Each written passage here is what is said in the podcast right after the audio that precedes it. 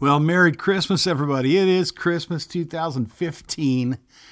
And uh, as you know, probably, I've been doing a series of Christmas stories every day for the last couple of weeks leading up to today. I'll, I'll maybe do another one tomorrow, and then we'll probably go back to weekly or so on the podcast. But I hope you've enjoyed the, the Christmas podcasts. And I know you're going to be off of social media today and spending time face to face with others. But in case you're listening in, I got one more one more Christmas story for you, and it's based in reality. It's a fictionalized kind of version of something that happened to me when I was uh, back in college in, at Moody in Chicago.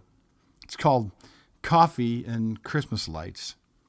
Ken and Paul sat in their room and they counted their change. They'd returned bottles and they'd scoured their pockets for the for the money. The semester was almost over. Ken would make his way home to Ohio, and Paul would spend his Christmas at home in Houston.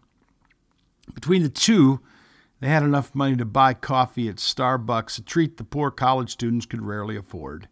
And so they planned their evening. They'd leave after supper, it'd be dark by then. They planned for weeks to take in the Christmas lights and see the decorations and the big department store windows on Michigan Avenue. Earlier that day, the snow came thick and fast, and that sealed their decision to go tonight. Since they had no money for the L, they'd have to dress warm and walk fast. So they, they gathered their money and they put on their gloves and their caps and they walked briskly off campus and toward Lake Michigan and Michigan Avenue.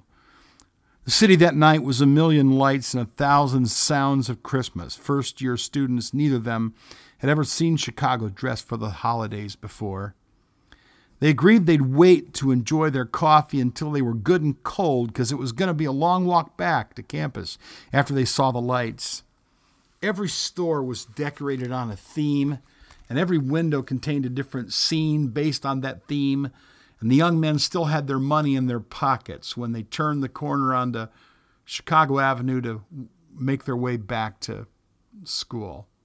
They were cold, they were ready for coffee when they saw a young man sitting under a canopy on an upturned five gallon bucket. He was playing a worn old acoustic guitar and he was singing Christmas songs.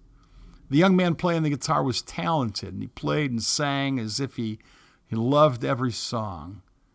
He stopped singing and his hands brought the old instrument to life.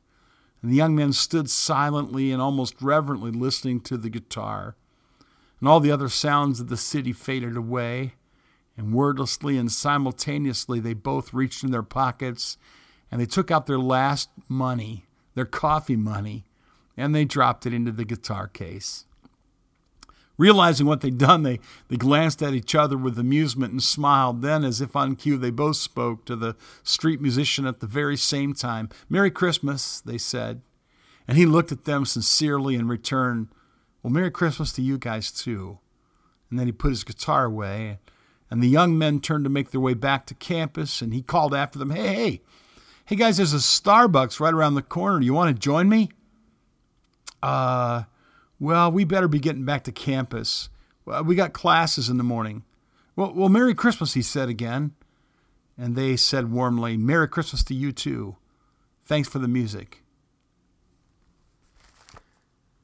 Well, tomorrow I'll I'll share one more Christmas story with you, and then we'll bring to a conclusion a special project of Christmas Story podcast. I hope they've been an encouragement to you at Christmas time, and I hope today is a beautiful Christmas day for you.